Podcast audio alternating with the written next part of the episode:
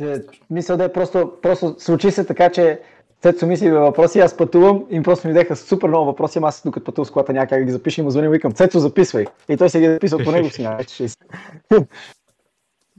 Просто докато пътувам и ми идват някакви много гениални идеи. Еми да, то някакво да правиш тогава и си вкарваш музика.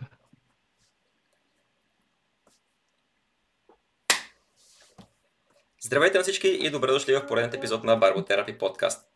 А, тук сме се събрали днес с Никсата и сме поканили две много интересни момчета от Excel подкаст Румен и Илан, с които с тях ще си поговорим за една тема, която е изключително важна в, в физиотерапията, обаче бива пренебрегната, а именно хранителния аспект от цялата рехабилитация. Защото всички знаем, ние като генезитерапевти сме много добри в това как да оправим късните връзки на някой човек или щупения му крак или какво си, но това да хранителния аспект, нали, това да му, да, да му дадем някакви дори съвети, нали, насоки в правилното хранене, е нещо, което е изключително важно. Има страшно много проучване по темата, които дори показват, че а, пациенти, които си обръщат внимание на, на храненето, примерно ядат достатъчно количество протеин, а, тяхното възстановяване е много по-бързо и много по-успешно от пациенти, които нали, не си обръщат внимание на хранителния режим. Затова и темата е такава днес. А, накратко само ще представя Румен и Куиса и после ще дадем думата на тях те да така по-подробно да разкажат за себе си. А, защо иска да ги покана? Защото са две млади момчета амбициозни като, нали, като нас и ние много им се кефим заради това нещо. А, в техния YouTube канал Excel Podcast се говорят предимно за, за фитнес тематика, правилно хранене и смятам, че съдържанието, което качат наистина е стойностно и се различава от а, средностатистическите посредствени гаражни треньори, които ще видите в, а, в кварталния фитнес. Така че, ако вие сте трениращи с тежести, смятам, че техният канал и нали, ако го следите, следите, смятам, че наистина ще, ще изчерпите някакви ползи от тях. Та, това, което аз да кажа. Може би да дадем думата на тях да се представят. Който от вас ми желая да започне. Ако искате аз започна. Здравейте момчета на вас и на вашата аудитория. Много благодаря за поканата, че имаме възможност да говорим тук на теми, които нас ни интересуват, както и нас, както и вас. А, кои сме ние? Аз съм Йоан, след другия е Румен, най-вероятно ще досети, той ще представи малко повече, ще каже малко повече за него. А, както разбрахте, ние сме Excel. А, защо Excel? Много хора ни базикат. Ние не сме от Microsoft пакета, не сме PowerPoint, не сме какво. А, може да видите значението на думата Excel. Избрахме тази дума, защото Excel означава да бъдеш а, най-добрия в определена сфера. И точно това искаме да направим ние, да докажем, че ние сме най-добрите и да ви научим на правилни тренировки, правилен начин на хранене и цялостно на този начин на живот. Да, здравейте хора от мен, аз съм Румен и ние с Софиан сме сертифицирани фитнес треньори и фитнес ентусиасти на първо лице. А, като цяло Excel не е само подкаст, вече ще правим и по-различно съдържание, което ще е в по-кратък формат и смятам, че ще е достатъчно пак полезно. Ще може да извличате им полезна информация и стойност. Да, сертифицирани треньори сме, споделяме информация, както и ние сме си говорили с Йоан много често а, извън залата, нали, само за фитнес и хранене и за други неща като лайфстайл, а, ни е било интересно и решихме да направим този съвместен проект, е полезно фитнес съдържание, да помагаме на хората, да предоставяме нашите услуги и да правим това, което обичаме. Еми, здравейте хора, аз съм Никсата. да, кажа, да кажа и аз нещо. А, всъщност, а, ние, е, понеже нашата аудитория може би не знае, но всъщност вече с а, вас имаме един проект, който е в а, вашият а, канал качен. Се виждаме за първ път и всъщност се оказа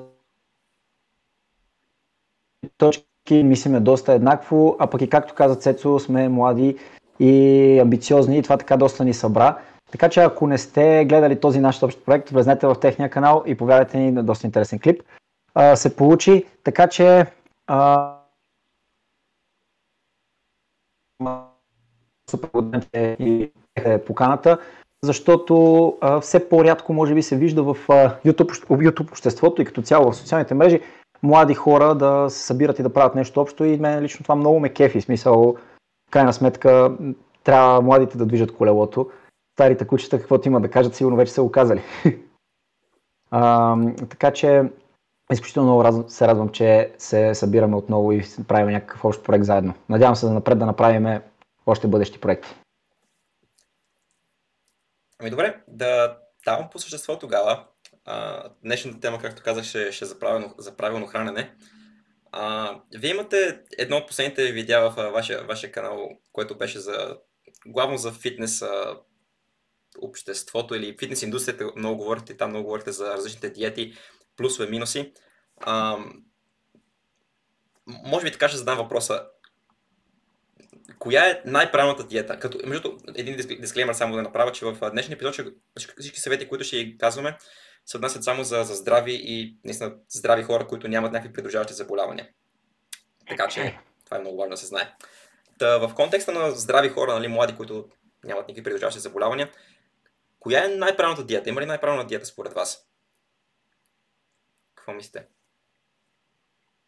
Лично според мен най-правилната диета е тази, която няма точно определено наименование. Аз лично не, не харесвам такива диети. А, може би по-късно в хода на самия разговор ще се обоснова защо. Но по принцип най-добрата диета, казвам по най-краткия начин, е тази, към която можеш да се придържаш дългосрочно. Ако ти се храниш по определен начин и погледнеш напред пред живота си за следващите 10 години, си зададеш въпроса. Аз мога, мога ли да се храня по този начин, без да се ограничавам от различни неща, без това да причина на начина ми живот, значи това е ваша диета ако вие за някакъв период от време си кажете, абе аз ще го изтикам това, ще издържа, а само и само да отслабна, това не е вашата диета.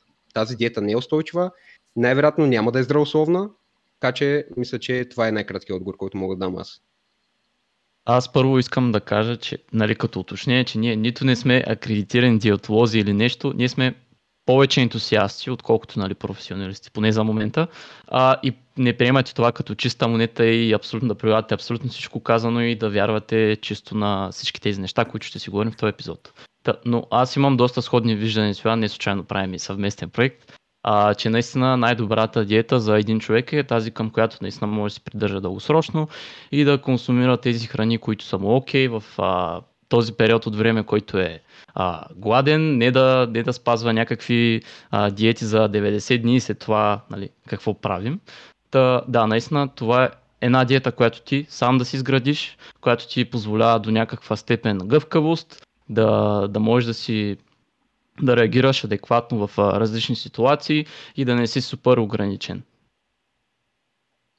И аз подкрепям, между другото, това мнение напълно. И ми хареса Румба, че каза, че всъщност и в този клип съдържанието, и той Цето спомена, че съдържанието, което ще има в този клип, няма да бъде насочено към някакво конкретно заболяване или като цяло за хора с заболявания, въпреки че канала ни е насочен към кинезитерапия и такива, ами ще бъде по-скоро а, мнение и по-точно съвети към хора, които са здрави и по-скоро активни спортуващи. А, така че да, в него няма да изразим никакво професионално мнение, защото не сме сертифицирани по а, диетология или нещо такова и, и нямаме и право да го правиме като цяло. Аз също искам да ви кажа, че подкрепям а, това, с, а, че диетата е всъщност а, това, което всъщност истинската и правилната диета е тази, към която може да се придържате и да ви стане всъщност начин на живот. А, изключително съм привържен, смисъл аз съм привърженик на тази, а, как кажа, на тази философия и като цяло а, в интернет обществото се въртат в момента наистина много диети а, и ми се иска в този епизод да обсъдим най-популярните или по-скоро тези, които най-често се забелязват, като няма да изпадаме в някакви детайли. И една от диетите, които на мен ми е изключително интересна и като цяло аз лично съм я пробвал дори е и до някъде съм осъзнал, че всъщност е и работеща диета, то не е диета, ми по-точно е начин на хранене. В смисъл, как да си структурираме храненето е всъщност периодичното гладуване. А, и ми се иска да поговорим за тази тема и като цяло да ви чуя вашето мнение за това какво мислите за периодичното гладуване, за ли сте, против ли сте, ако сте за или против, да обясним защо сте за или против.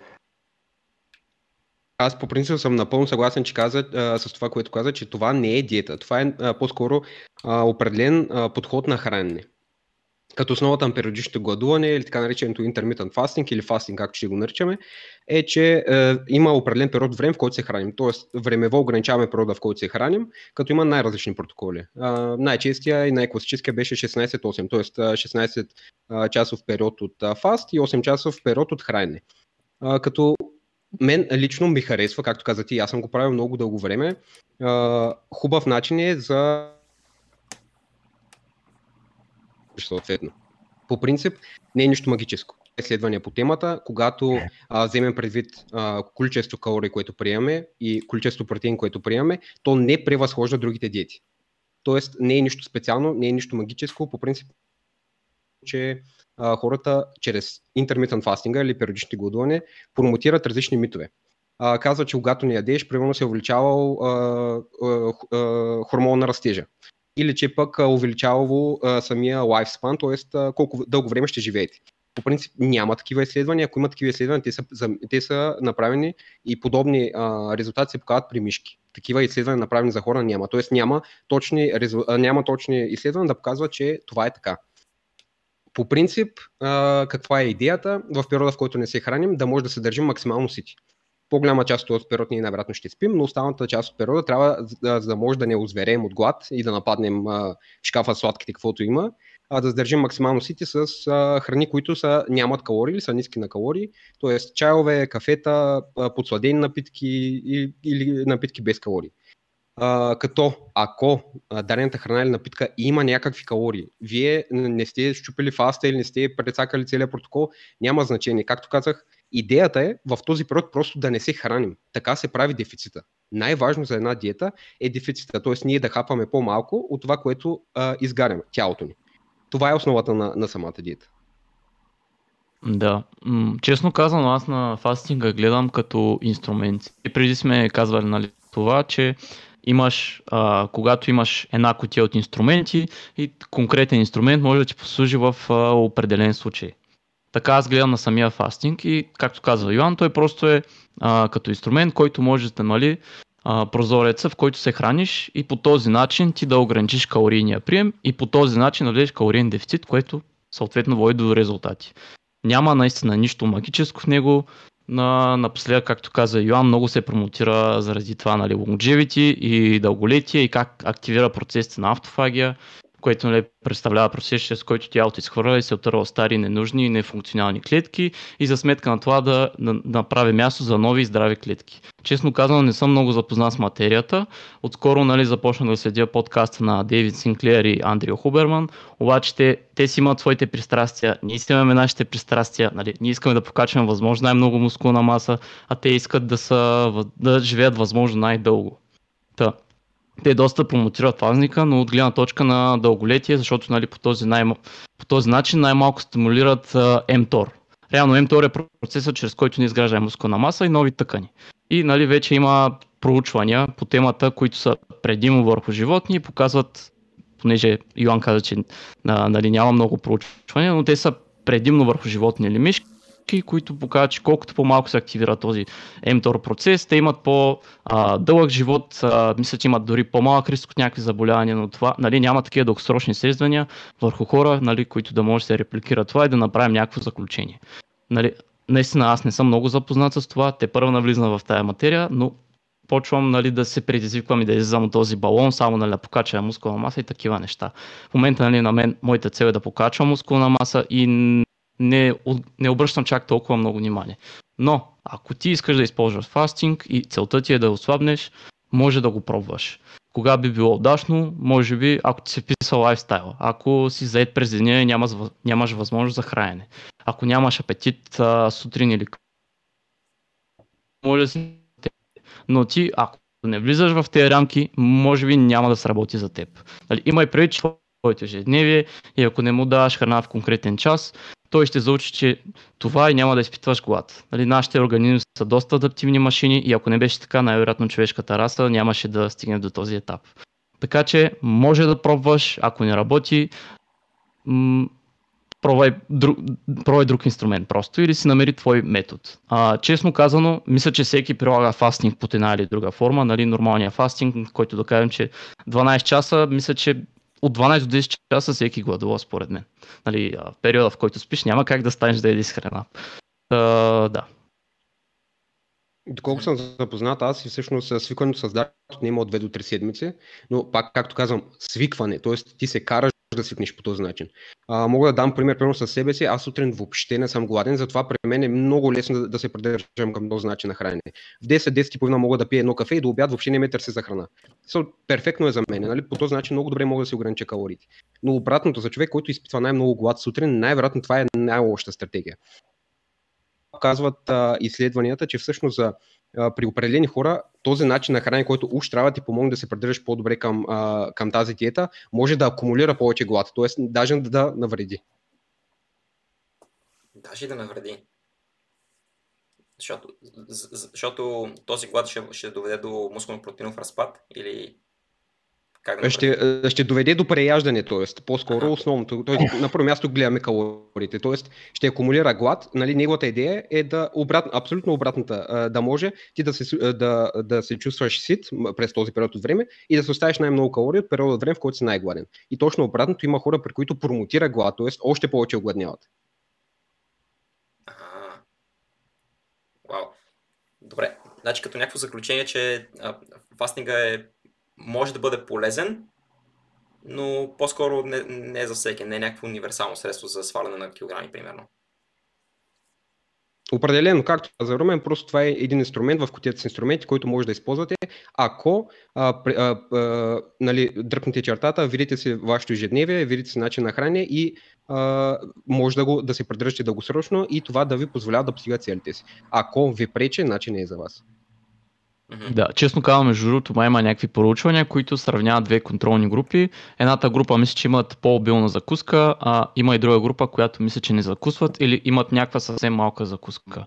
И сравняват нали, калорийния прием на края на деня в някакъв дълъг период от две седмици и а, забелязват накрая, че тези, които имат по-обилна закуска и, хра... и мисля, че едат повече въглехидрати по-рано през деня, а, генерал имат по-малък а, калориен прием на края на деня. Но това нали са само някакви такива Просто го отбелязвам. И, извинявай, тук малко за менталния партнер. Може да повториш пак. Значи, а, контролната група, която не закусва сутрин, има по-малко калориен прием на края на деня. Може просто пак да повториш, да го осмисля. Не, обратното имам преди. В смисъл, тези, които имат по-обилна закуска, накрая имат по, а, по-малък шанс от преяждане по-късно и съответно имат по-мал, по-малък калориен прием на края деня, отколкото тези, които са пропуснали, имат по-малка закуска. Ето защо е важно да не пропускаме закуска. Само... Стоп за малко. Само аз ли чувам Цецо като робот? Много ми забива на мене. И, и аз. И са, а, Цецо, брат, ти просто не си в разговора. в смисъл, не че нещо, брат, ти просто не си в разговора. ами, не знам, при мен вие сте малко забивате. Ох, фак. Е, 100% при нас стримата е 100%. Знаете ли какво може да направим? В смисъл, мога да спреш до тук и си това го продължим. Не мисля, че е някаква да. Да, да, по принцип не е, не е проблем. То аз не знам дали е проблема от Discord, просто нещо интернета може. Ами, мисля, че обсъдихме за периодичното гладуване. Аз искам да кажа, че всъщност не е случайно, ще говорим за хранене в този епизод, защото всъщност това е тема, на която мен ме е интересна тъй като винаги в а, а, тренировките и като цяло в а, целите ми, едно от нещата, които ме е куцало е диетата и това е благодарение на факта, че може би като съм млад метаболизъм е малко по-бърз и ми позволява да си а, позволявам повече неща и не си давам сметка колко всъщност важно е да имам структура в храненето си. Обаче искам да, да ви задам един въпрос, който е свързан с а, калориите и смятате ли, че, в смисъл, тъй като говорим за чистата математика калории, че винаги чистата математика дефицит, излишък излиза вярна? Предполагам, разбрахте какво искам да ви питам. Мога аз да започна, според мен не, в смисъл въобще не излиза. Мисля, че е напълно позволено на всички етикети, които ние гледаме на хранителните продукти, които приемаме, да има разминаване до 30%, което е много.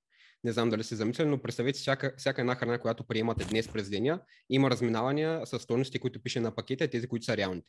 Така че най-вероятно не. Затова е хубаво, когато а, следим някакви калории, да бъде по-скоро е, рамка от калории, която да следваме, т.е. не да, да, да приемем точно 2000 калории, ами по-скоро нещо сорта от 1900 до 2100. Тоест по същия начин а, няма да сме толкова рестриктивно да гледаме на нещата, ще може да се позволим в някои дни малко повече храна, в някои малко по-малко, но в крайна сметка накрая средната стойност ще излезе еднаква. Така че според мен а, не. А, аз съм на същото мнение. А, сега, доста, доста завися. По принцип ти няма как и точно да си сметнеш и калориите, защото, както знаем, нали, протеина няма точно 4 калории, мазните няма точно 9 калории, както и валидирате не са точно 4 калории. И няма как абсолютно точно винаги да си измерваш до последната цифра калориите, както казва Иван. Най-вероятно може да има разминавания в а, хранителните стойности на храните, но това е нали, един добър ориентир да видиш откъде започваш и горе-долу колко приемаш. Нали, обаче не трябва да, да достигаш до крайности, да си толкова обсесивен, че да мериш абсолютно всяка една хапка, която приемаш. Сега, ако те първо навлизаш това, това е наистина доста обогатителен и а, процес, който ти дава голяма хранителна култура, а, но това, което исках да кажа е, че а... малко се забравих мисълта. За, за калориите, че Плутителен процес. Да. А... Не, ба, верно си забравих мисълта. Извинявайте, момчета. Не, нищо.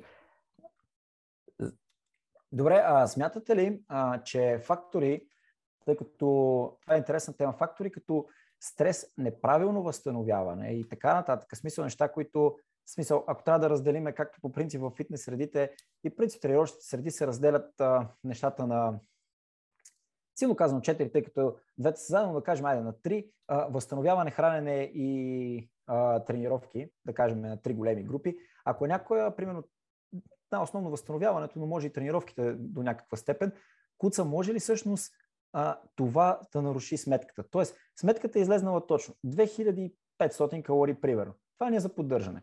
Всичко е наред. Обаче, примерно, тази седмица не е супер стресирана. Може ли този стрес да повлияе всъщност сметката да не излезне? Тоест, може ли да се покачите го или да се свалите го, повлияно от факторите, а всъщност сметката е всичко си е както по план. Примерно. Какво смятате? аз съм съгласен да, и съм склонен да го приема, да, но по-скоро на, ще се обективира външно. Тоест, ако се качим на кантара, въпреки че сме а, спазвали, да кажем, даден дефицит или дадените калории, кантара може да покаже по-висока цифра. Но това, най-вероятно, както каза ти, може да се дължи на стрес. Може приятелката ви зарязала, било то от а, стрес на работа, може с детето да има проблеми. Когато имаме стрес, задържаме повече вода. Съответно, кантар, когато покаже по-висока цифра, то, то няма да се. Няма, това не означава, че сме покачили килограми или мазнини. Това може да е просто а, да задържаме вода и когато не знаеш тази информация, може да се стреснеш, веднага следващото решение е да намалиш калориите, да дигнеш активността и понеже стресът ти е висок, а, а, а, т.е. ако, ако се представим, че а, нашите възстановителни процеси или възможности са, да кажем, а, една купа и съответно тази купа се пълни с вода. Това е, т.е. всичките стреси, които ние слагаме вътре в нея. В момента, в който тази купа почва да прелива, ние вкарваме повече стрес, колко може да се възстановим. Точно това се получава. Съответно, външно обективирания фактор е това, че теглото се покачва, без, въпреки че ние сме в дефицит. А, мисля, че ако съм го обяснил зле, може да кажете. Аз абсолютно, понеже подкрепям това твърдение а, и просто това питам. Извинявай, Румба, да, кажи. Да, аз съм напълно съгласен, че има много фактори, които могат да повлият на теглото ни и не винаги това, че ядем а, хикс на количество на калории, които би трябвало да ни а, докара до нашите цели, които искаме, че винаги ще ни докара до целите, независимо от а, външни фактори, нали, като стрес, сън, а, как се възстановяваш, а, дали си хапнал малко повече валихидрати на предишния ден, повече сол и така нататък. Много неща могат да повлият на цифрата ни на кантара.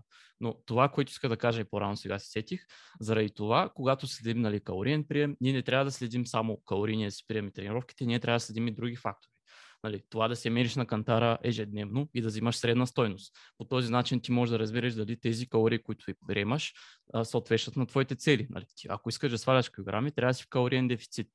И да кажем, че ти си спетнал калориите чрез някакъв калориен калкулатор и той ти е дал някаква средна стоеност, нали смята ти там базовия метаболизъм, взима някои неща предвид като активността ти, ти започваш да я хапваш на тези калории, виждаш, че две седмици тези калории не сваляш килограми, съответно ти трябва да намалиш калориите, за да продължаваш и ако, нали, ако искаш да постигнеш целта си. Заради това е хубаво да следиш и личното тегло, когато следиш калории, защото ти няма да разбереш реално дали тези калории съответстват с твоите цели. И не само. Нали, трябва да си правиш и снимки, а, за да виждаш и визуално как а, дали се променя визията ти. Защото ти, когато се гледаш всеки ден в огледалото, ти свикваш с а, тази визия и всеки ден те, има едни малки промени, които се натрупват и те просто са незабележими на ежедневна база. Заради това е хубаво периодично да се правят снимки, както и мерки с метър. Вие също използвате а, в кинезитерапията и това е добро средство за следение на прогрес.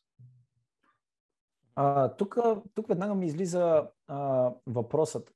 А, тъй като, мисъл, ти и каза всъщност това с мерките, много е изключително е важно хората да разберат, че не от всички неща, които изреди, а, не е важно само едното да гледаме. Тоест случай, примерно, както спомена Кантара, само калориите, ами всички е то комплекс от тези неща, защото реално Кантара може да не помръдва, но всички знаем за рекомпозицията като факт, особено за начинаещи трениращи. И всъщност ако ние следиме мерките и снимките, кантара може да не мърда. Калориите, всичко може да е наред, обаче всъщност ние супер много се променяме. Така че точно това исках да, да задам и като въпрос и всъщност вече нали, по-скоро да го дам като пример. Ако някой от гледащите тук е някой, който е, нали, да кажем, супер заед, нещо такова, нали, смисъл, доста динамично ежедневие, някой път пропуска някакви калории, нещо не може да не случва се, разбира се, не можем да бъдем постоянно калкулатори, така нататък. А, всъщност има куп други начини, по които може той да си следи прогреса и да вижда нали, промяна в себе си. Така че ако някой се намира в това число, да, всички тези неща, които каза Румбата, са изключително важни към пътя към прогреса. Не само свързан с фитнес и тренировки, ами дори и в а, нашата сфера в кинезитерапията. Има куп средства, които може да следим прогрес. Цето, да, искаш да кажеш нещо и виждам. Пак, пак по темата, да. Вие, примерно, привържен, мисъл, вашите клиенти, примерно, карате ли ги да, да следят калории или защото някои хора, много хора, примерно, особено начинащи, тази сфера с следването на калории е супер чужда. И много, много от тях примерно, предпочитат просто да им дадеш някакъв примерен хранителен режим и да го спазват те, дословно. Как процедирате вие? Аз по принцип съм доста консервативен в това отношение, колкото Йоан. А, mm-hmm наистина, понеже аз съм бил там, много време е отнело да започна да следя калории. В смисъл, защото мислех, че това да си мериш храната, да въвеждаш абсолютно всичко в едно приложение е, е не е нормално, но uh-huh. нали, докато започна да го правя и видях колко всъщност приемам като храна изцяло и това ми е придало една доста добра хранителна култура. Естествено, наистина може да е твърде ангажиращо за някой начинаещ и да, нали, това да си мери всяка една хапка и така нататък. А, има, имам хора, с които работя, нали, като започнем работа заедно, той ми казва, че примерно това го стресира и аз му давам някакви по-лесни подходи. Например, само да си следи протеина, нали, да хапва поне протеин на всяко хранене. Или да, да ми снима поне какъв, какво хапва и аз на база на това мога да му давам някакви препоръки. Нали, а, има и източник на протеин на всяко хранене. А, хапва и плод или зеленчук също на всяко хранене, за да подсигуриш нали, приеми на микронутриенти. И то по този начин ти пак можеш да доведеш до калориен дефицит, без да снижиш калории, честно казвам. В смисъл, не се изисква чак толкова много, за да имаш някакви резултати. Така че не е задължително според мен да, да започваш с следенето на калории, но това пък е един процес, който е доста обогатяващ, ще дава една добра хранителна култура. Аз съм напълно съгласен с Румен по принцип, но според мен всеки един от нас в даден период, особено ако тренировките и този начин на живот са важни за него, трябва да следи калории. Това е един процес, който ще те научи на много неща ти в момента, в който следиш калории в, за определен период от време, ти ще знаеш дадената храна колко калории има за дадения грамаж. Ще знаеш коя храна е богата на мазни, коя е богата на въглехидрат, коя е богата на протеин, коя има и от двете. И накрая, когато се научиш на тази информация, която свикнеш със следението на калории, след даден период от време ти няма да имаш нужда да следиш калории и самото преценяване на храната, която приемаш, ще бъде много по-точно, много по-прецизно. А, така че според мен задължително трябва да има период на следение на калории, но, както каза Румен, има много различни начини и подходи, които могат да се използват.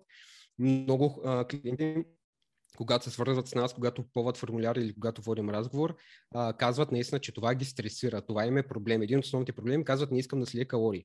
А, и както каза Румен, ние можем индиректно, като им даваме, основно когато не искат да следят калории, най- най-добрият начин е да, се, да ги научиш да изградят здравословни навици. В момента, в който изградят тези здравословни навици, които ние искаме, ние, които промотираме, те индиректно създават, както каза Румен, калориен дефицит и изпълняват абсолютно също нещо, което и ако следим калории. Но според мен, от период време всеки трябва да следи калории.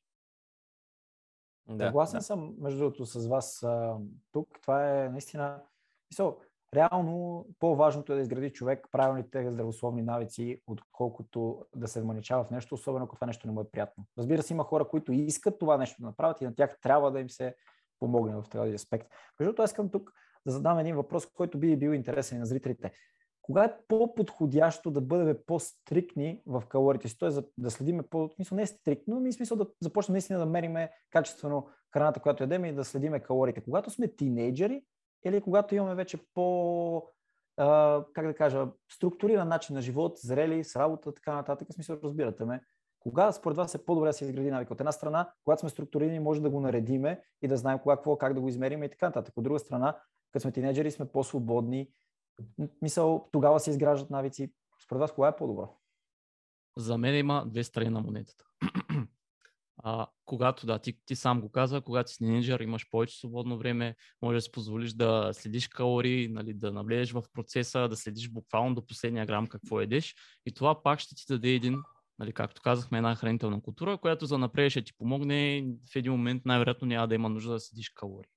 Но пък има го и другия фактор, че когато а, си малък, нали, и метаболизмът ти е по-забързан, а, доста по-активен си, няма смисъл да навлизаш чак толкова много в тези неща. Особено ако искаш да покачваш килограми, според мен не е задължително да следиш калории, просто трябва да ядеш достатъчно протеин и достатъчно храна. Та, но когато пък, нали, когато го направиш това на по-късен етап, ти може би няма да имаш толкова много време, а, ще ти се струва твърде много усилия, че трябва да водиш и може би по-лесно ще се откажеш, отколкото ако си го направил докато си бил по-млад, си има повече свободно време. Аз лично, ако хипотетично кажем, че някой тинейджър дойде при мен, а, не би го карал да следи калории. А, каквото и да си говорим, непълнолетните, малолетните не са а, толкова зрели и повечето хора изпадат в крайност. В момента, в който изпаднеш крайност, в период, в който ти се развиваш, в момента, в който ти растеш, може да си докараш много сериозни проблеми. А, така че мисля, че на един по-късен етап бих, а, бих а, следил калории, т.е. 18-20 години, като според мен е хубаво всеки един етап, който използваме, да го изследим до края. Както ние обичаме да казваме, ако нещо не е щупено, не го поправи. Тоест, ако ти изкарваш и имаш добри резултати без да следиш калории, прогресираш, тегло ти намалява, ако това ти е целта или се покачва, ако това ти е целта, не е нужда да променяш нищо. Вече тогава, когато завидиш, че имаш застой, че нещо ти обягва, тогава вече можеш да, да добавиш малко повече а, инструмент, примерно следен на калории или някои други фактори. Да, и честно казвам, аз сега виждам минусите на това да започнеш да следиш калории още като тинейджър, защото ние сме имали твърде а, големи рестрикции с Йоан, нали, разправя сме различни истории в, в нашите подкасти, нали, както е ял киви по време на, киви на, на коледа. Да, и аз съм правил някакви други неща. В смисъл, буквално съм цепил секундата и ако не ям в 4 часа ми става кофти, а, ще избия света и така нататък. Така че има си плюсовете, има си и минусите. Трябва да се намери някакъв баланс, да. С, с хранителните разстройства е доста, доста интересна тема всеки, всеки от нас преминал през някакви такива крамци, както ти каза за Йоан за кивито на коледа. What the fuck, смисъл. Не, трябва, не, не бива да се вонечаваме чак толкова много в тия неща. Аз да. много споделям вашето мнение и абсолютно мисля по същия начин, че един тинейджър, ако бъде ограничен, точно това, което каза Иван, той е много готов да бъде в точно крайното.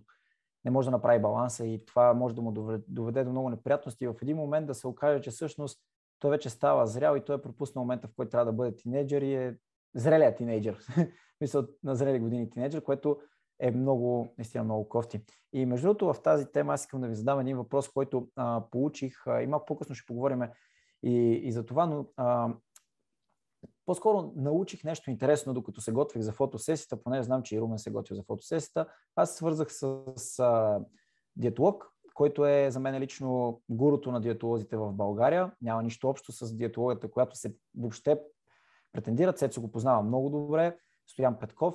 А, дори бихме го поканили с удоволствие да говорим за храненето с него, защото той има много по-различни виждания от това, което се говори. И какво да Стоянчо, понеже така му казвам, Стоянчо ми казва следното. Ники, калориите, които приемаме като цифри, не са калориите, които в действителност тялото ни освоява.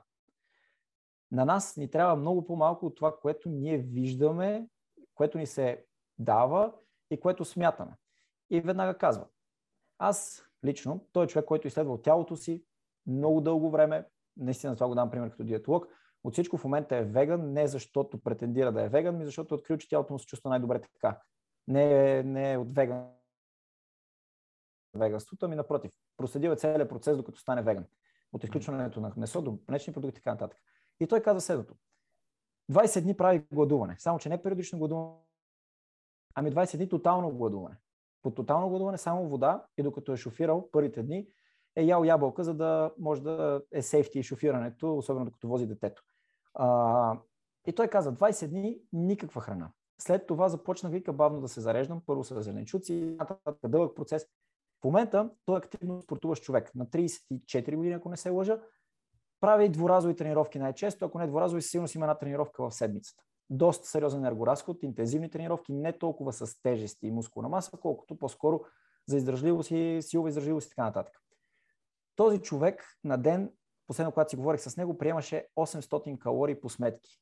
800 калории, за да качва килограми. Кантара му се дигаше нагоре. Не е стресиран, следи си всичко беше абсолютно, с очите съм го видял, особено за тонус, говоря енергия, която придава, беше супер енергичен. Смисъл, нито да кажеш на нали, нещо, да гладува нещо такова. Казва, че кантара му се даже покачва, той следи много добре нещата, той а, има машина, която измерва мазините, професионална, отделно криокамера, възстановяването му на добро ниво. Каза, че с 800 калории само от а, растителни продукти той живее пълноценен начин на живот до ден днешен, го прави това нещо. Искам просто да ви попитам какво мислите за това нещо. Смятате ли, че калориите, които смятаме, не са точно калориите, които наистина приемаме? И смятате ли, че тялото ни не може да освои тези калории, които приемаме? Действително по сметки. Самия начин, по който е направил диетата, в момента, в който ми каза, че 20 дни, период 20 дни не, е хранил, не се е хранил, после бавно е почнал да качва калории, ял е само зеленчуци и такива неща. А, първо, не знам как, каква гледна, от каква гледна точка го е направил, каква му е била целта, защо в момента се храни по този начин, защо приема толкова малко калории. Но по принцип в фитнес индустрията имаше един термин, метаболик демидж. Едва ли не, че в момента, в който влезеш в толкова агресивна диета и си, един вид, че можеш да се навредиш по такъв начин, на метаболизма нали, не можеш, но по принцип го имаш такъв термин. Мисля, че Лен Нортън го беше, го беше казал. Но по принцип, понеже нашето тяло е като машина, то се адаптира към всичко, което му дадем. В момента, в който той се е адаптирал, че си е навредил, но лично аз не бих подходил по такъв начин на самата диета ако вашата цел е да изглеждате да сте максимално енергични, да сте в най-добрата възможна форма, да покачите мускулна маса, това не е начинът. Не знам нали, точно в каква насока е, е зададен въпроса и, и с каква цел, дали е устойчиво, може би на един, на един милион хора, може би да, може би за някой друг, дори би казал, че за повечето хора това не е устойчиво, а от към енергичност и, и, и как се чувства самия човек, това е доста субективно и не бих казал, че се дължи на, на неговата диета и начин на хранене. А, мисълта ми към въпроса, извинявай, Румба, ако те прекъсвам, а, мисълта ми към въпроса е, че всъщност, т.е. не към въпроса ми, всъщност неговата история следната. Той просто това нещо по този начин доказва неговите думи. Тоест, той е направил тотално пречистване на организма си. Нали, смисъл, 20 дни си е абсолютен детокс, каквото и да си говорим. Истински детокс, нали, смисъл, буквално а, в истинския му смисъл на детокса. А, направил пълно пречистване и след това по негови, нали, смисъл, това са негови думи. Аз просто искам да го направим като тема на разговор, като дискусия.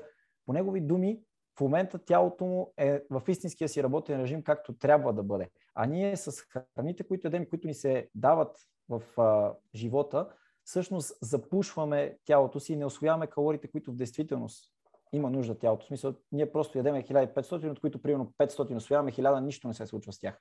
Не ги използваме въобще като енергия. Казвам неговата теория, разбира се. Не казвам, че е така. Да, аз, аз си мисля, че това няма как да го разбереш. В смисъл, как ще разбереш дали хикс на калории ги, а, ги приемаш, а, дори не ги освояваш, нали?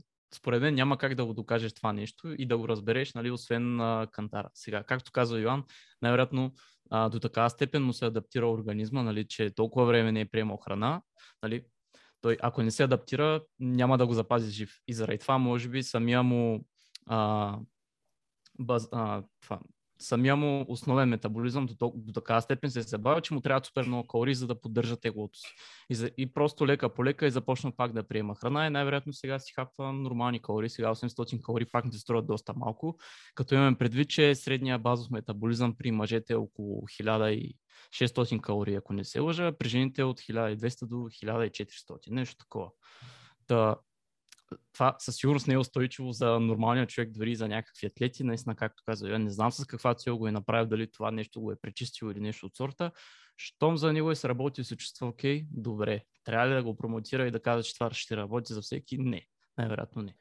Разбира се, той, той не го и прави, просто да, да, да. една интересна тема и всъщност действително още на много ниски калории. Не знам дали числото е още 800, действително не знам, но режима му не се е променил и той не, не спира да го прави това като просто е интересен случай, в който той иска просто да докаже, че всъщност точно този базов метаболизъм, който ни се показва, че е 1600 и 1200 до 1400 при жените и 1600 при мъжете, всъщност не е вярно, че тези цифри не са верни.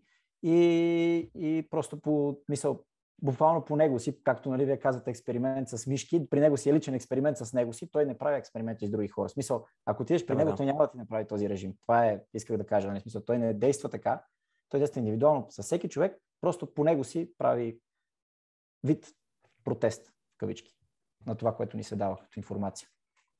Добре. Аз предлагам да, да минем към следващия въпрос, защото това е тема, която по-скоро може с него да го поканим и с него да го обсъждаме защо така е процедирал и така, а не по-скоро да се опитаме да тълкуваме защо така е подходил. Ам, ти, ти спомена, че той, той е преминал към, към веганството и тук искам да ви попитам, вие какво мислите за веган диетата като цяло? Това е, може би, единственият хранителен режим, който е базиран на някакъв вид морална обосновка, че така е по-правилно да се яде, разбираш ли? Какво мислите вие за веганството? Ако искаш, да, аз започна. Давай. А, това, което мога да кажа аз, както казах още в началото на, на епизода, аз не обичам а, определени диети, които имат а, наименования, но по принцип всяка диета може да сработи. Няма значение как ще я наречеш, няма значение какво хапваш. Всяка диета може да сработи, стига ти да можеш да се придържаш към нея. Както говорихме, дадахме пример с дадения човек, който обсъдихме преди малко.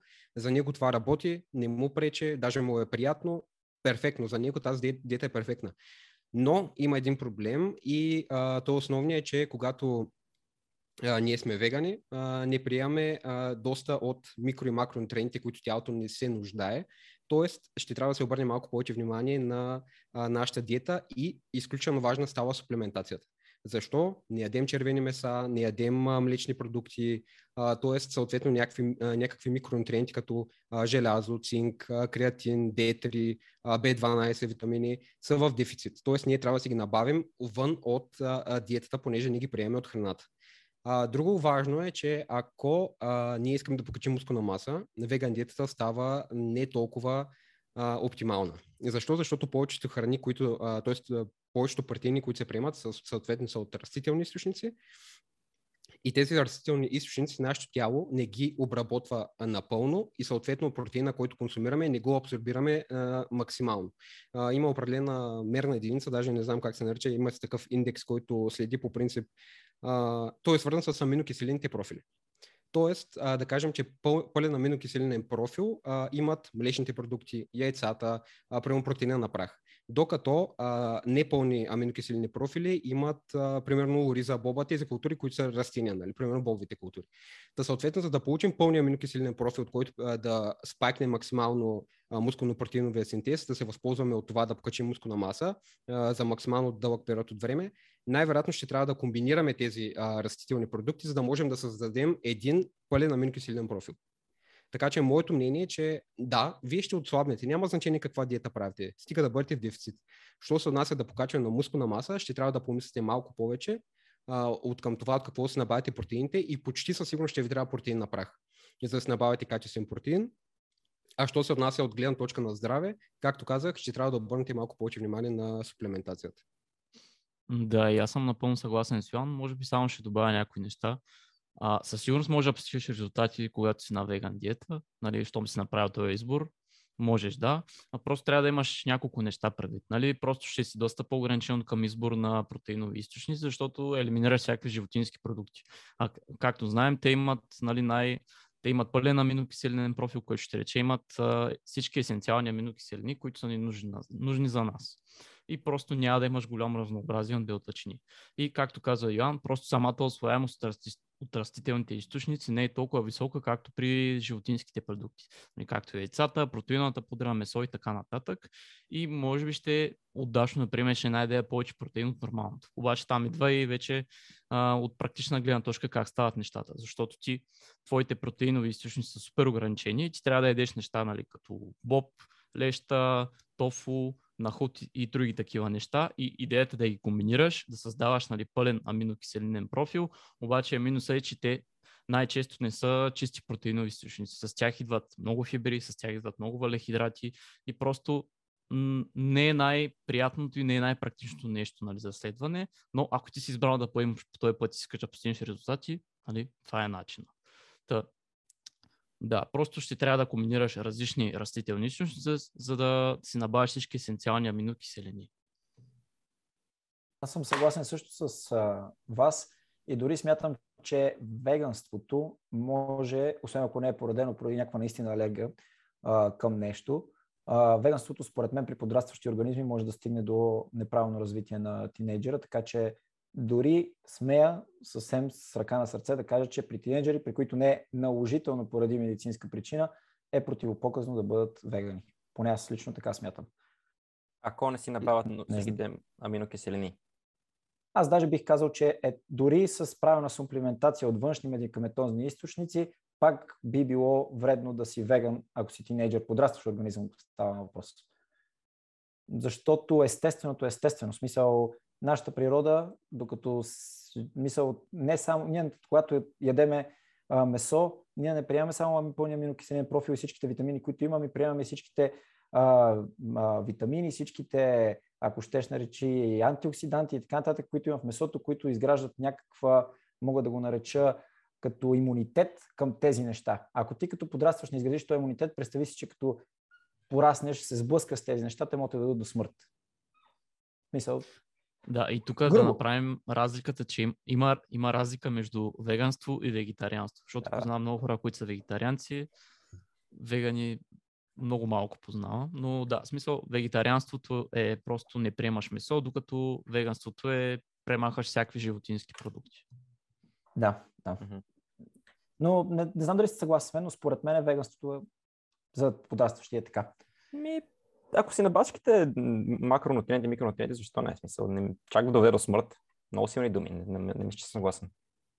Не, не, не казвам, че доведе до смърт да си веган. Казвам, че в бъдеще може да ти изиграе лоша шега, Цецо. Определено има изследване по темата, които казва, че наистина на подрастващ това може да му навреди и наистина трябва много сериозно внимание да се обърне на начин на хранене и суплементация. Така че аз съм по-склонен да се с Никс да се съглася. Нали, е, не да изпадаме в крайности, но да, мисля, че сме на сходно мнение момента. Добре. А, следващия, следващия въпрос е малко, малко, по, малко по-интересен. А, примерно, ако на ваш клиент, да речем, а, се е контузил, някаква лека контузия и му предстои някаква планова операция след някакво, някакво време, примерно няколко месеца. Да кажем, просто си е разкъсал частично миниско, за примерно, или кръсната връзка. Това са, ако е частично разкъсане, това са такива операции, които се правят планови и не е проблем дори от тогава човека да, да, да продължава да тренира. Нали? А, и понеже му предстои след това един период на възстановяване, в който най-вероятно няма да може да прави същите килограми, каквито е правил до момента, а, как бихте подходили с един такъв ваш клиент, така че да, да запази възможно най-много мускулната си маса до след операцията, нали? От към диета, от към тренировки. Разбирате ли ми въпроса? Да, да. Специално на първо място ще имаме нужда от потвърждение от доктор, от специалист, че той може да се натоварва под някаква форма, т.е. примерно ако контузията му е на долната част тялото, примерно, че може да тренира горната част тялото, че има разрешение. А, съответно, а, моят основният проблем с а, контузия или предстояща операция е, че а, хората го използват като оправдание и спират да тренират.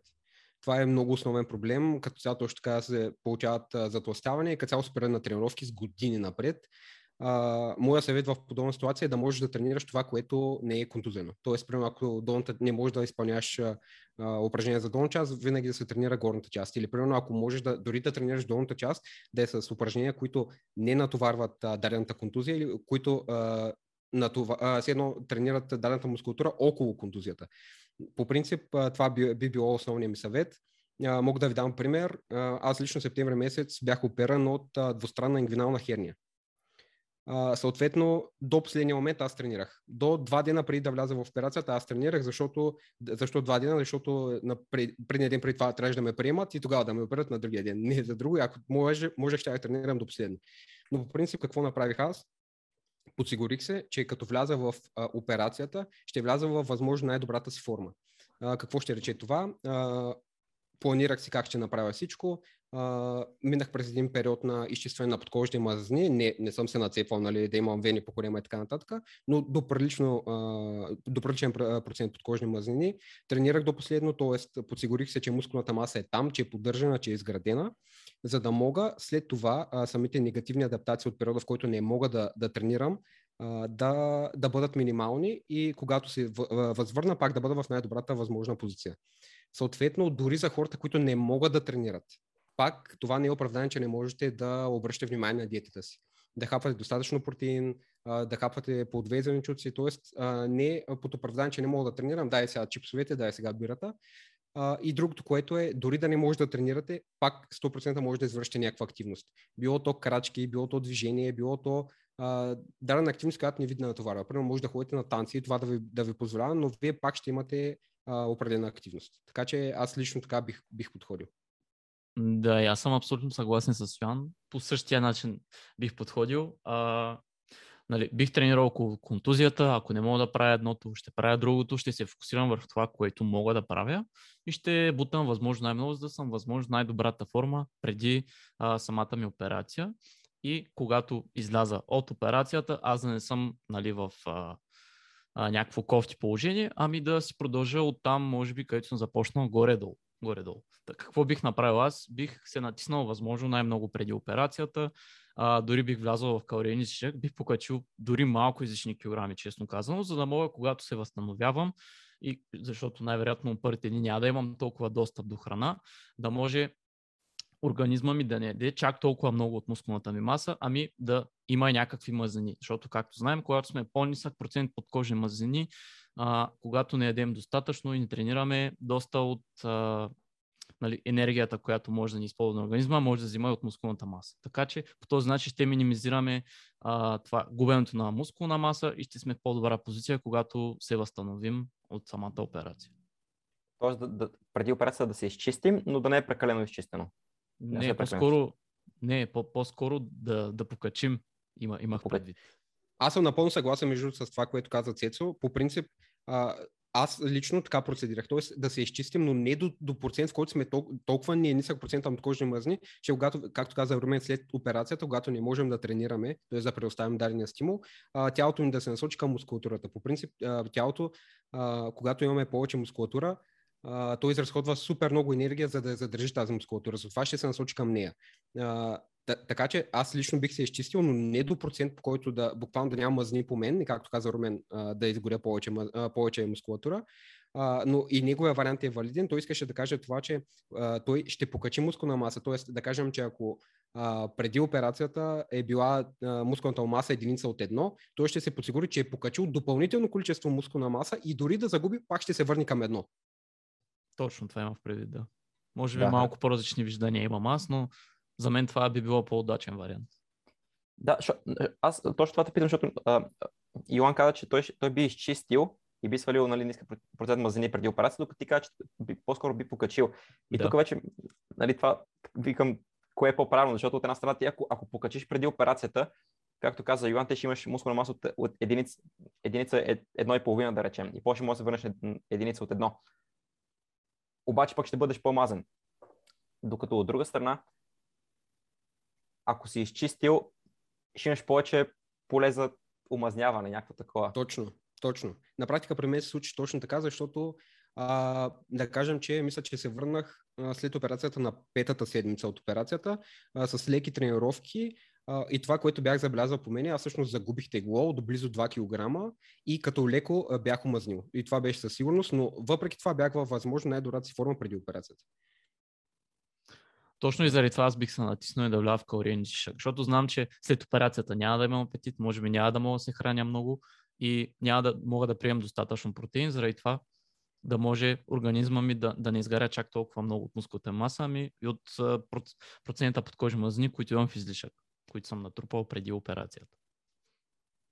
Аз по-скоро съм, по- по-скоро ако трябва нали, а, да гледам двете неща, бих се съгласил с а, Йоан, защото а, в крайна сметка от друга страна, ако погледнем психологически аспект, си даваш, как да кажа, малко по-голям тласък на себе си да тренираш, т.е. ти си влезнал в някаква супер форма, излизаш от операцията, не можеш известно време нищо да правиш, и изведнъж ти почваш да омозняваш и почваш даже малко да вътрешно си ядосваш, че ти си постигнал нещо. И това такова, докато ти влезнеш, това са грубо, влезеш шишкав, просто даже може да малко демотивираш. Но това са различни, различни мнения. Важен е въпросът, който Цецо зададе, е именно как бихте подходили и всъщност това, което каза Иван, че това не трябва да е оправдание, защото винаги може да се тренира, дори да не е място, където ще се оперира, зоната, така нататък. Дори в кинезитерапията ние направихме и цял подкаст за това, за предоперативната кинезитерапия, защото е много важно да влезнеш подготвен в операцията. Ако влезнеш с хипокинезия, т.е. обездвижен в операция, излизането от операцията ще бъде пъти по-трудно, отколкото ако влезнеш в тонус. В смисъл, възстановяването ще мине и по-бързо и ще си доста по-добре да се чувстваш ти. Така че това и при нас е доста важно в кинезитерапията. Прекрасно. прекрасно. Добре, тук ще дам тогава следващия въпрос, който пак е като следствие на предния въпрос. А, за, за след операция или ай, осли след операция, но някакъв пример, в който в продължителен период от време ние няма да може да тренираме. Да кажем, първо ти имаме някъде на командировка или на стаж, не знам си какво, и нямаш достъп до, до зала какво може да правим в тези моменти, така че да задържим мускулната си маса? Ми, по принцип хората не трябва да се притесняват, дори да може а, малко по-продължен период от време да ни, да ни тренират. А, по принцип изследването по темата сочат, че а, ако ние тренираме до 3 до 4 седмици, най-вероятно дори няма да загубим никаква мускулна маса. Да, визуално ще изглеждаме по-малко, това се дължи по-скоро на гликоген, вода и самата адаптация от тренировките, но не е загуба на мускулна маса. Съответно, дори да загубим някакво количество мускулна маса, съществува процес, така наречената мускулна памет, така че ще се върнем много бързо. Но това не беше точно по въпроса. Какво може да правим? А, винаги, а, пак отново това не трябва да ви оправдавам, че не може да тренирате. Примерно нямам зала, няма да тренирам. Може да тренирате при всякакви условия. Може да тренирате с подръчни средства, може да а, ние на нашите клиенти, както и Румен предполагам ще каже, а, казваме им, купете си ластици. Където да ходите, слагате ги в чантата, не заемат много място, не тежат, навсякъде може да ги носите. Може да тренирате с тях. Може, примерно, ако имате а, на, наблизо стрит фитнес. Може и там да, да правят всякакви тренировки. Съответно, да, няма да, да имате същата стимулация на дадената мускулатура, нямате да, им, да имате разположение до същия интензитет, до същите тежести, но може да използвате различни техники, с които да, а, да кажем, да, да, да предизвикате изходен стимул. А, какво имам предвид? Примерно, ако тренираме с ластици, ще трябва да, да използваме, ще трябва да правим, например, повече серии, за да акумулираме същия обем и същия стимул. Ще трябва да тренираме малко по-близо до отказ. Ще, може, ще трябва да използваме такива техники, които дигат интензивността, примерно дроп серии, супер серии, майо blood flow restriction, както, както сме споменали, може примерно да, да намалите почивката между сериите, примерно ако по принцип правите 2-3, понеже самите тежести, които правите са по-малко, може да го направите по-интензивно и да почивате по 30 секунди между всяка една от сериите. И да използвате такива техники, техники да ги, да ги навържете една с друга и да направите една страхотна тренировка без никакъв проблем. Според мен е по-важно в случая не да запазим толкова мускулната си маса, а по-скоро навика и да се чувстваме окей okay и пълноценни. В смисъл, когато отиваш, да кажем, защото много хора, които са спортни личности, когато отиват на почивка, примерно спрямо локацията на това, където отиват на почивка, гледат дали имат зала наблизко или има стрит фитнес площадка или нещо, за да могат да тренират в свободното си време. Защото, както знаем, на почивка имаш много свободно време, не ти пречи да отидеш за 45 минути до час, да отидеш да разпомпиш, дали ще е с собствено тегло на, на лостове, дали ще е с а, ластици, дали ще е, както каза Йоан, с Blood for Restriction. Според мен просто по-важно е да запазиш навика да тренираш и да се чувстваш окей okay от това. Защото а, много хора, да кажем, тък му започват да тренират, но им предстои почивка една седмица. И те на тая почивка буквално забравят, че те предишния месец са ходили три пъти седмична тренировка, вършат се от почивката, никаква мотивация за тренировки, нито нищо, потенциално са качили някой друг килограм и те са изгубили навика да тренират. И за да започнат пак този навик да тренират, да кажем три пъти седмично, ще им е доста по-трудно да го възвърнат. Така че според мен по-важно е да запазиш навика и да се чувстваш окей. Okay. Много съм съгласен с теб. Това, това исках даже да кажа и аз, че това е по-важното, защото в крайна сметка един трениращ в, при смисъл, нали, предполагам, че при вас, е, поне при мен е така, залата не го вземам за някакъв ангажимент, който трябва да го направя. А го вземам за част от ежедневието ми, което ако не го направя, се чувствам кофти. И всъщност точно това е, нали, смисъл, ти не че а, даже ще се чувстваш по-зле, в смисъл, че не си отишъл да тренираш, ако наистина това ти е станало част от ежедневието, отколкото че трябва да отидеш да тренираш. Ако се чувстваш зле, че трябва да отидеш да тренираш, то тогава най-вероятно ти отиваш на почивка, за да не тренираш. Нали, смисъл да се отървеш и от тренировките, освен от работа и ежедневие, и от тренировки. Но ако отидеш на почивка и раздвижиш дори и малко, това означава, че тренировките ти доставят удоволствие, че ги правиш с кеф, да го наречеме, с кефи, че те са ти наистина част от ежедневието и че ти е гадно, че даже не си тренирал. Това наистина може да се направи даже и разлика дали човек като ти си почива, почива от тренировките, защото знаеш, че един мотивиран човек винаги, ама винаги ще намери начин да тренира. Както се казва лицеви опори да си правиш стаята, едно винаги е повече от нула. Мисъл, всички случаи. Така че това, това е разликата. И, нали, смисъл, що става въпрос за вашите клиенти, със сигурност има някакви клиенти, които, някои клиенти, които отиват на почивка и ми казвате, ама да не тренира и така нататък. Да, да, да, и после се оказа, че не са тренирали. Еми, те всъщност просто, те са отишли на почивка и от вас, нали, смисъл. Те просто са отишли от всичко на почивка. Това е, нали, всъщност разликата. Поне аз така смятам, така че съм съгласен много с това, което каза Румата. Да, и честно казвам, дори тренировки с состенгула, с а, ластици, дори да ги правите за по-продължителен период от време, вие ако сте изградили някаква основа, мускулна маса, вие ако сте достатъчно креативни, а, имате някакви други подръчни материали, тренирате достатъчно близко до отказ с достатъчно усилие, най-вероятно ще запазите мускулната си маса. И това аз мога да дам анекдотен пример. Миналата година по това време, айде те вече ги бяха отворили залите, но там, нали, януари месец, аз продължих да покачвам. Не съм спрявал своя период на покачване, тренирах вкъщи, имах ластици и for restriction, ходих на лостове да правя набирания и честно казвам, смея да кажа, че покачих мускулна маса. Така че нямате оправдания, просто ако сте достатъчно креативни и тренирате достатъчно усилено, дори без екипировка, пак може да имате резултати. Сега зависи от опита ви и това доколко сте напреднали, но в повечето случаи най-вероятно ще може да поддържате резултатите си. Ами всъщност ние като погледаме нали, като цяло какво представлява хипертрофията, то всъщност това е стрес на мускула. Нали? Смисъл ние го стресираме, всеки път прогресирането го стресираме.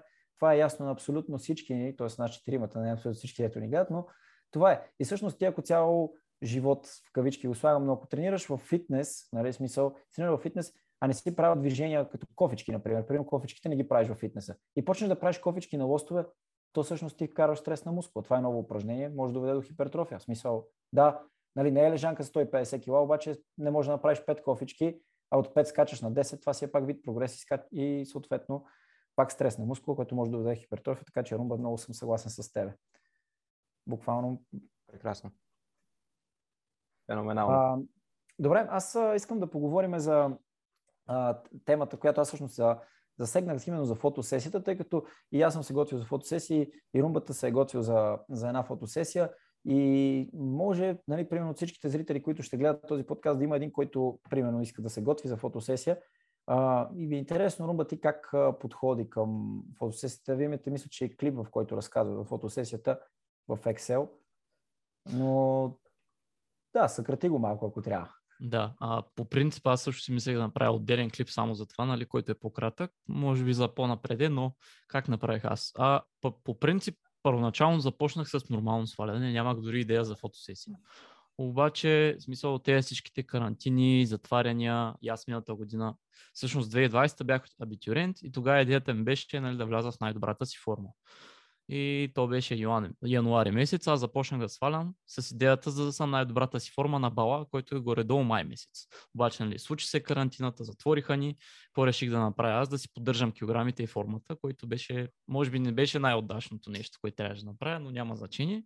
И като, миналата година, като започнах да свалям, просто като видях обемите и подобренията, които съм направил, си казах просто трябва да направя фотосесия и за да мога да си постигна тази цел да вляза в най-добрата си форма и реших да, да направя фотосесия. Дадох си горе до около 4-5 месеца време, а, тренирах си нормално, не съм променял почти нищо, бях си в калориен дефицит, с времето си променях калориите, нали, когато спрях да свалям и а, честно казвам, не ми стигна времето и първоначално не стигнах до формата, която исках, но все пак до... бях удовлетворен от крайния резултат. А, просто хората трябва да им правят, че трябва да дадат първо достатъчно време. А, хората трябва да са готови за това. В смисъл, това не е нормална форма, която искаш да влезеш просто и така за лятото. Дали, ако искаш да направиш хубава фотосесия, нали, влез в а, добра форма. Може би най-добрата ти форма до момента поне. А, това не е просто един нормален катиано нормално сваляне. Просто, според мен, ти, за да стигнеш до този период, да, период да, етап да, да си правиш фотосесия, според мен ти трябва да имаш поне две години опит тренировки с тежести и следение на калории. И в този опит да си свалял поне два пъти до малко по-сериозен и нисък процент под кожи мазани. Та, според мен ти трябва първо да си изгради от тези всичките навици, това да търсиш а, генерално по-здравословни храни, нали, цели непреработени храни и да нямаш проблем нали, с а, рестрикции и така нататък. Най-вероятно ще трябва да си ограничиш социалните контакти и други неща, но ако вече имаш този опит, може би си готов за тази фотосесия. Нали? Дай си достатъчно време, също информирай а, предварително своя, а, нали, къде искаш да си направиш фотосесията, с кого, дали ще е в студио, дали ще е в зала. Нали, трябва да го информираш предварително човека поне един-два месеца пред, преди фотосесията. И бих казал, че ако нямаш опит с това, нали, с а, зареждане, а, а, обезводняване, не ми си треньор смисъл ще ти даде една обективна гледна точка, а, няма да се психосваш, че не ти се подобрява формата, защото обикновено това става, когато правиш сам цялото нещо, обаче когато имаш един обективен наблюдател страни, ти казва, че всичко върви по план, ти е доста по-добре и можеш да правиш доста по-обосновани и правилни решения, а не просто да при най-малкото отклоняване от плана да правиш а, съвсем големи промени. Така че трябва си доста време, отдаденост, но накрая се заслужава. А, така че ако ще го правите и нямате толкова опит, наймете се треньор. За мен това е най-добрата инвестиция. Браво, Румба, това точно исках да кажа, че всъщност фотосесията е в а, ред, мисля, наистина много редки случаи. А, е нещо, което човек разбира как трябва да стане. Мисля, особено човек, който за първ път иска да направи фотосесия, за тези хора говоря. И по принцип, както обича да казва един мой приятел, когато не разбираш от нещо, не си човек, който разбира. Нали, смисъл, това е най-правилният подход, така че Румба ти си изключително прав. И това, което каза, реално фотосесия може да си направи всеки. Но ако искаш да си доволен от фотосесията, както ти каза за двете години, ти трябва сериозна работа и наистина да си готов да се лишиш накрая, защото в крайна сметка, наистина, действително, като човек, който съм го изпитал, а, накрая нещата стават непоносими, в смисъл просто не си засред хора. А, особено при обезводняването, а, дори бих казал, исках да наблегна на това, че за обезводняването, за фотосесия, задължително трябва да има човек, който да следи нещата, защото объркали се калево-соевия баланс може да стигне до много фатален край. В смисъл, играта с солта не е просто шега. Спирам солта, почвам солта, пия повече вода, пише го в интернет как се прави. Аз като човек, който го изпита 10 дни, разбрах, че добре, че има човек, който ми е написал точно колко да направя нещата, защото в смисъл наистина изпържваш мозъка си тотално, ако не знаеш как да подходиш с нещата. И искам да кажа само, че а, аз имах една много голяма трудност. Имах един всъщност мой приятел имаше рожден ден, тъкмо докато се готвех за фотосесия, който нямаше как да пропусна. И отидох на рождения ден а, и за целият а, рожден ден а, бях изял точно а, едно крекерче, защото всичките калории вече, вече беха взети за деня. Изявах едно крекерче, само защото просто по време исках нещо да си вкара в устата и то даже го измуках, аз не го ядох. И тогава осъзнах, че аз не съм готов за фотосесия и че а, си мислил, съм си мислил, че само съм готов за фотосесия, така че трябва сериозна подготовка за това нещо и да бъде много, много стрикно планирано. Кога, защо, как, а не на коледа да тръгнеш да правиш фотосесия. Смисъл. Няма как да стане. Иначе трябва да се скивито и скира като Йоан. така че просто ако има някой, който мисли за фотосесия, наистина трябва психическа подготовка много сериозна от тази гледна точка, защото иначе няма шанс. Добре. ам, сам, само да питам, а, Ник се случайно да засичаш времето, защото аз изгубих представа за времето, колко време отнема. Дали да вървим към края? Ми, не знам, смисъл, не мога да ти кажа себе тази времето, смисъл просто, както кажеш. Ти си шефа, ти си техника гая. Да, шефа. А, и, да, аз, аз мисля, ние минахме през всичките въпроси, които бяхме записали, така че... Аз искам Малко да... пропуснахме кетото, ама се тая. Ей, кето диета. Няма драма. Той тъкмо се подготви поне за кето диетата. Между другото.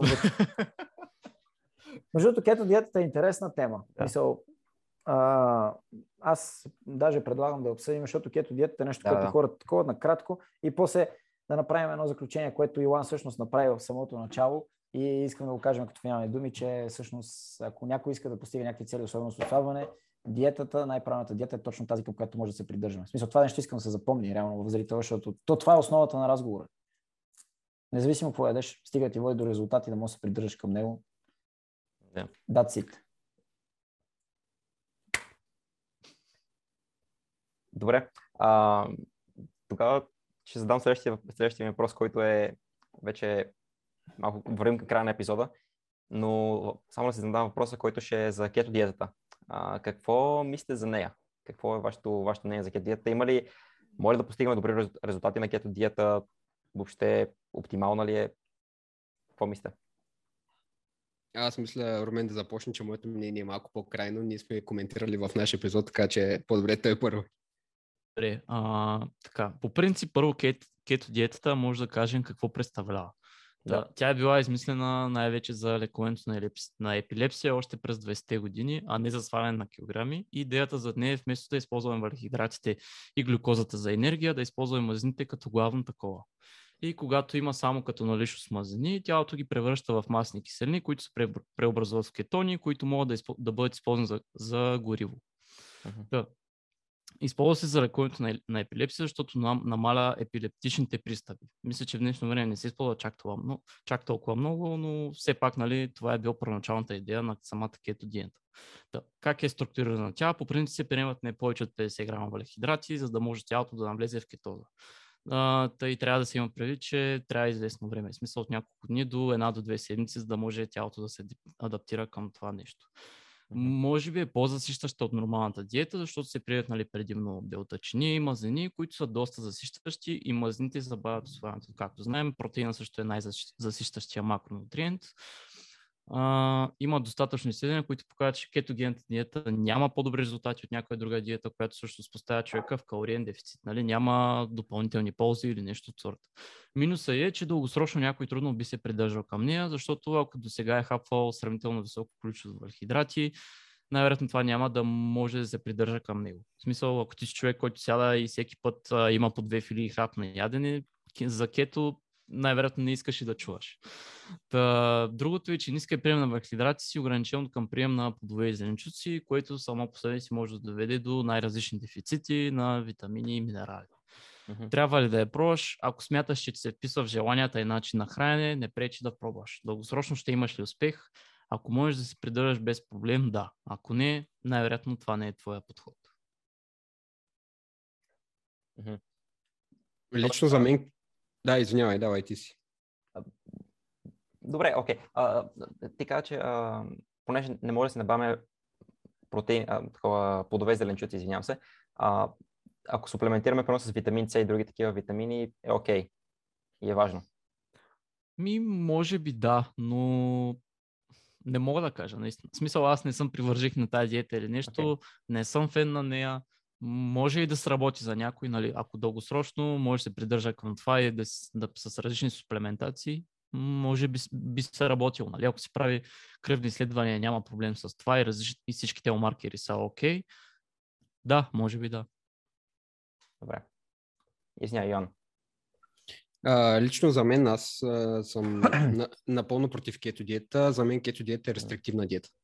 Тя изключва един от основните а, макронутриенти, именно въглехидратите, под претекст, че те са някакво зло и че хората били дебели заради тях. Хората не са дебели заради тях, дебели са, защото им е много бърза вилицата. Аз съм на такова мнение. Като цяло не харесвам диети, които изключват а, определени макронутриенти, т.е. основните храни, които ние приемаме. Тази диета според мен няма човек, който може да се придържа към нея до края на живота си. А, и дори да може да го направи, ще му би трябвало да се ограничи уникално много, примерно дадени събития. Защо не я харесвам?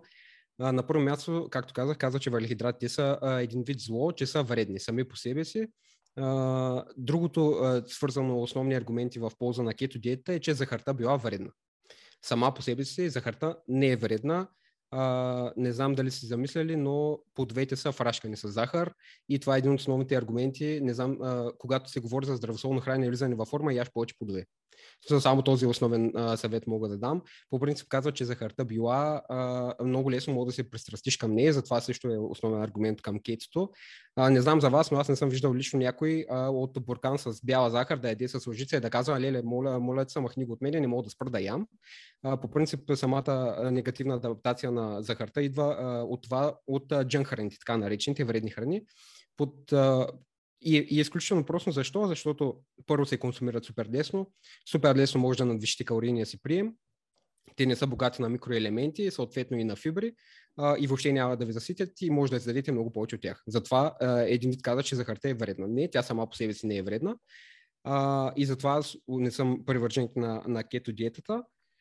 А, други основни аргументи, а, по принцип съм за и мога да се глася, че има хора, за които по-високо мазнинната диета може да е по-добрия вариант. Не кето диетата, не ограничаването на въглехидрата, а по-високо мазнинната диета. Но по принцип, както каза Румен, когато а, вземем предвид калориите и протеина и те са а, изчислени и всичко както трябва при тях, съотношението на въглехидратите и мазнините не е от такова значение, вие ще отслабнете, независимо какво е то. Най-вероятно, както казах, при някои хора може да се справят по-добре а, на по-високо мазнина, но не на кето диета.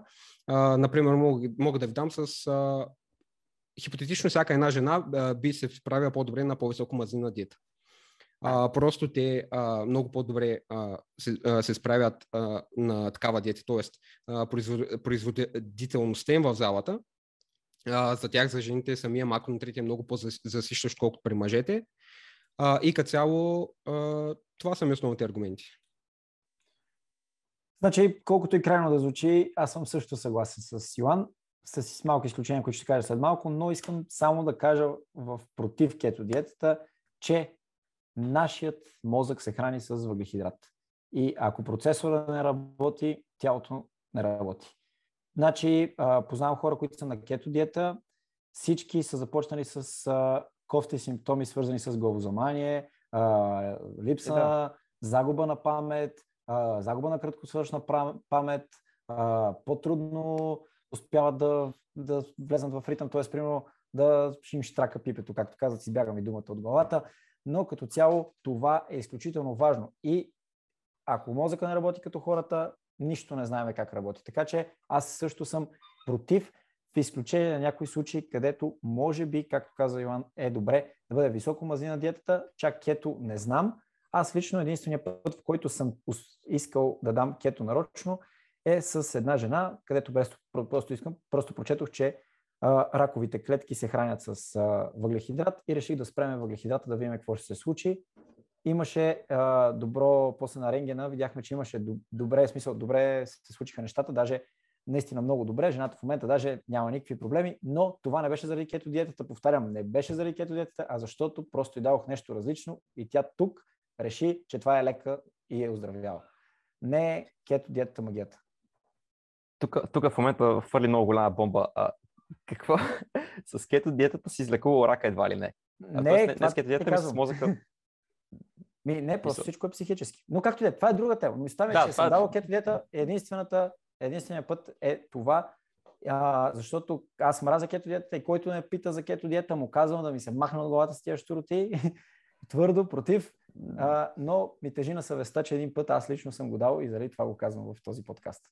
Добре, а вие знаете ли в случая на, на Микела Питърсън, защото само храните кеф диетата? А, аз съм чувал, че тя е реално имала някакво автоимунно заболяване, да. и, за, и е, ама тя реално не е на кето, тя мисля, че е на карнивор. Макар, че то не се различава чак толкова много, нали това е къде тя е само да, масо. Прав си. Да, да, тя да. само, само се яде. Аз да. пак и реално... храна. Не, а, човек, човек тя ре- реално си излекува, имала юношески артрит като малка и си го излекува само с карнивор диета, което е Не, но баш не е кето, но- диета. Не, мо- моят проблем с такива диети, които, както казах, имат определени наименования, че се дават специални качества на определени храни. Тоест, кето диета казва, мазнините са специални, са по-добре от въглехидрати, затова и аз Аха. яща основни мазнини. Аз съм против такива диети, които наблягат на това, че определени храни едва ли не са специални или супер храни Мгм. и могат да доведат до, до това вие да влезете в форма, само защото тези храни са по-специални. Тази диета не те учи на основните хранителни принципи. Тя ти казва, въглехидратите са лоши. Диета, която изключва даден а, макронутриент, която казва, че нещо е вредно за сметка на друго нещо, а, според мен не е устойчива и не трябва да се промотира. Съгласен съм. Интересно. Аз съм абсолютно съгласен. Добре. А, Аз мисля, че обсъдихме всички, всички а, като цяло, не всички, да, но обсъдихме основните митове, поговорихме за храненето и като заключение искам да кажа това, което Йоан каза в началото на клипа, а, че всъщност диета, която, а, че няма правилна диета, а че това, което ви придържа, води ви до резултатите, храненето, което правите, това е вашата диета. Както искате се кръщавайте, ако искате да си кръстете Цецо, Румбата, Йоан, както искате да си кръстете диетата, стига да ви води до резултатите, които искате, да сте здрави, то означава, че това е вашата диета. Прекрасно. Гледам само, че имаме 5 минути до, до края на този разговор Zoom. Искам и се да ви попитам само и за кръвните изследвания, като последен въпрос, преди да затв- затворим епизода. А, окей ли сте да направя нов, нова стая и да ви пратя линк? Буквално един въпрос и приключваме. Добре. Добре. Добре, окей. Вай! Добре, хубаво. Ай,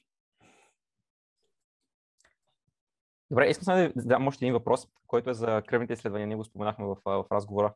А, правили ли сте кръвни, вие правили ли сте кръвни изследвания и какви са вашите препоръки? Практикувате ли го с ваши клиенти също така?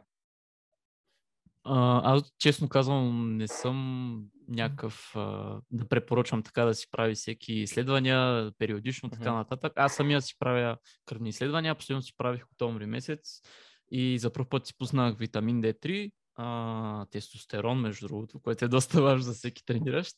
М, А, и мисля, че и магнезий май си пуснах допълнително, което ми излезе около 70 лева, който ако го правите два пъти годишно не е толкова скъпо и, и ви дава доста ценна информация.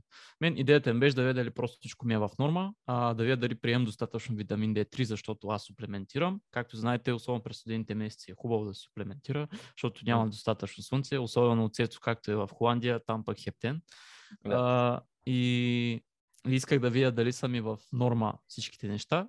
За, а, нали, всичко ми е в норма, нали? така че съм доволен. А, витамин D дори ми е в ниската граница, макар че приемам по 2500 единици приемах и сега дори си дигнах дозата. По този начин разбрах, че ми е малка. А, и тестостерона ми е в а, високите граници, така че съм като един трениращ много доволен. Аз между другото скоро не съм си правил, което ме кара да се замисля, че най-вероятно това не е най- най-оптималното. А, както каза Румен, наистина е хубаво да си правим, наистина а, чрез дадените стойности може да разберем ако има нещо, което не е окей по веригата и съответно да хванем нещо на време, ако трябва да се лекува, което е много по-добре, отколкото да разберем, когато вече е късно. А, лично това, което и Румен каза от към магнезия и D3, а, на това искам да наблегна, че много хора са склонни да дадат а, сумата и пари и да си купат всякакви добавки. Може въобще да не им трябва да си купуват всякакви добавки, всякакви практичета, всякакви хапчета и ги пият без дори да знаят дали имат нужда от тях. Така че преди суплементация задължително си пуснете изследвания, вижте дали са ви дефицитни, вижте дали имате нужда от тях и чак тогава вече замислете къде, какво и, и дали трябва да го пиете наистина и то в каква а, мерна единица. Между искам да отворя една тема тук, понеже сте кинезитерапия и сме във вашия канал. Какво мислите за суплементацията с колаген? А, аз лично ще си запазя правото да кажа, че нямам мнение по въпрос, защото не, съм- не съм компетентен наистина. Аз, Не знам. а, аз а, смятам, че е, мисъл, не искам да казвам излистина, защото лекари препоръчват, аз не съм лекар и така нататък, но аз лично не бих препоръчал да се пие колаген. Няма да казвам защо, защото не знам в детайли, може да бъда оспорван и да не се изразя медицински. За това, както каза Цецо, ще си запази това право, но аз не бих препоръчал колаген, защото смятам, че а, който си има достатъчно колаген, си има и суплементацията още не носи до плюсове. А, дори да има излишък. Така смятам. Сега, дали това е вярно, не знам. Това, което съм чел, си го, смисъл обзето, си го оставам в моята глава и наистина не искам да давам някакви препоръки, така че съм съгласен с това, което каза Цецо за колагена.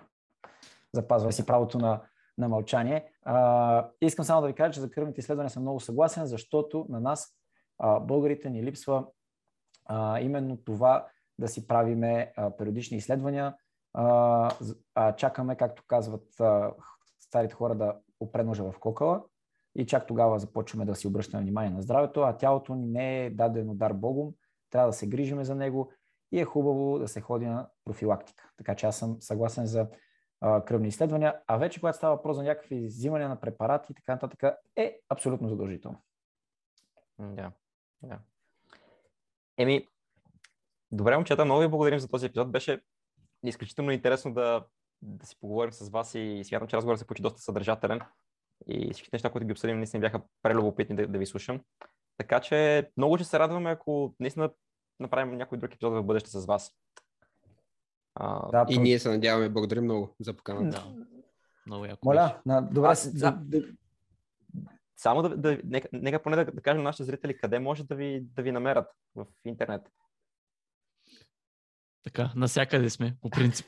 Добре, това е хубаво. в Instagram сме Train by Excel, а, там гледаме да, да качваме горе-долу 4-5 пъти седмично. Пак има стойностна информация, лесна за консумация по достъпен начин. А, в YouTube почнахме вече с по-кратки видеа, по-такива задържане на вниманието, по-интересни.